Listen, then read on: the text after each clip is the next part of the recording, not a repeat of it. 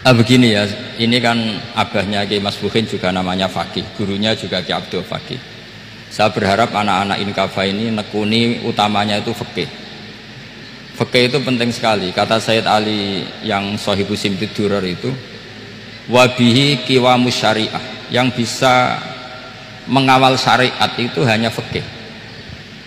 Fakih itu ya kalau yang paling gampang tentu kita misalnya punya Fathul Qorib, Fathul Mu'in, Fathul Wahab tapi yang faham betul mesti faham itu ngelotok setengah hafal. Jangan bawa kitabnya tok sementing sekian semester terus selesai. Itu sama-sama dosa itu dosanya ya dosa mahasiswanya juga dosa. Karena sudah terlanjur sarjana agama ternyata nggak bisa itu kan mendingan tidak sarjana agama itu saya tak cerita sama Kiai Roba. Itu ada fatwa Kiai. Kiai juga wali. Suatu saat ada penyanyi dangdut top terkenal di Indonesia itu. Itu nyanyi dangdut. Ya ya penyanyi ya dai. Entah itu hakikat entah majas tidak tahu. Itu Kiai itu fatwanya lucu. Kalau kamu datangi dia pas main dangdut masih saya beri izin.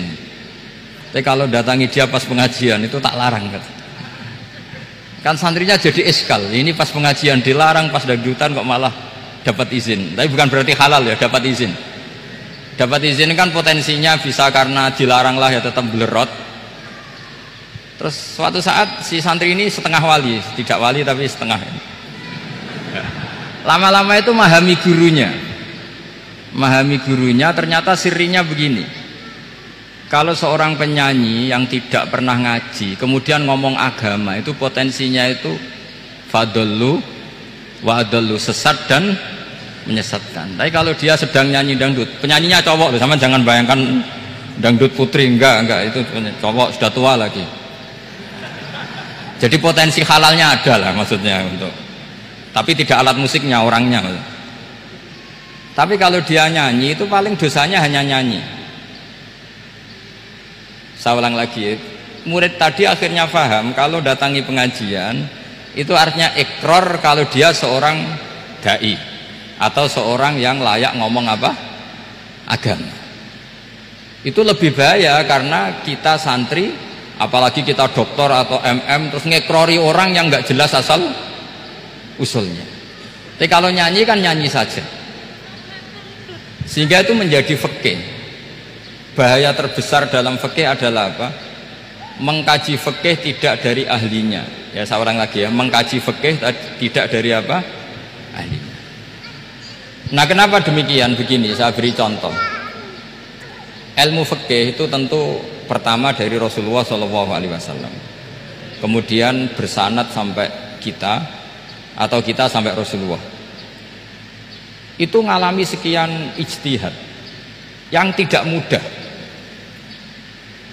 saya beri sekian contoh. Dulu Imam Syafi'i itu sukanya sama guru yang miskin ya karena rata-rata santri juga miskin. Jadi mesti ngidolakan guru yang miskin. Karena sesama miskinnya harus berkoalisi. Tapi akhirnya gurunya Imam Syafi'i itu miskin sekali. Namanya Muslim bin Khalid Az-Zanji itu miskin, Sofyan Asori miskin, Sofyan bin Uyana miskin. Setelah ngaji di Medina itu Imam Malik itu kaya. Pas itu Imam Malik sudah kaya. Setiap ke Imam Syafi'i dikasih uang Sampai ketika Imam Malik itu bilang, kamu sudah alim, ilmu saya sudah habis, kamu ngaji sama yang lain. Sama siapa? Kata Imam Malik, orang yang sealim saya sudah meninggal, namanya Abu Hanifah. Tapi dia punya murid, namanya Muhammad bin Hasan Asyaibani. Kamu ke sana. Terus Imam Malik datang ke Baki. Dulu Baki itu pasar rental, ya, ya grab lah kita kalau sekarang itu. Mengumumkan siapa kafilah yang mau ke Irak. Kita ya Imam Malik dibayari sama Imam Malik ini yang antar ke Irak ke Muhammad bin Hasan Asyibani Imam Malik mulai ngeper guru saya yang miskin tidak pernah nyangoni guru-guru saya yang kaya sering nyangoni. Mulai memasalahkan dia miskin gitu. Kira-kira seperti itu mulai mulai masalah gitu. setelah datang ke Irak di Muhammad bin Hasan Asyibani itu itu si Muhammad bin Hasan Asyibani itu kalau ngitung uang itu di meja di meja tamu jadi punya emas lantaan, punya uang. Kira-kira kalau Indonesia punya rupiah, punya dolar, dihitung itu di ruang tamu. Kata Imam Syafi'i, saya dengan Imam Malik saja nggak serik ini lebih kedonyan lagi kiai. Ngitung uang itu di ruang tamu. Terus akhirnya si Muhammad bin Hasan Asyibani ini ahlul usul, dia pakar usul. Kamu heran sama saya? Iya, kiai kok kedonyan. Ya ngomong gitu. Tapi kata Muhammad bin Hasan Asyibani, kalau kiai tidak boleh kaya, itu tak kayak nawang fasek. Ben gue demenan, gue mabuk. Oh jangan nanti dipakai maksiat. Penjenengan mawon kersane digetokan. Berarti kiai oleh sugih. Mun pun angsal-angsal. Semenjak itu jadi satu fikih bagi Imam Syafi'i.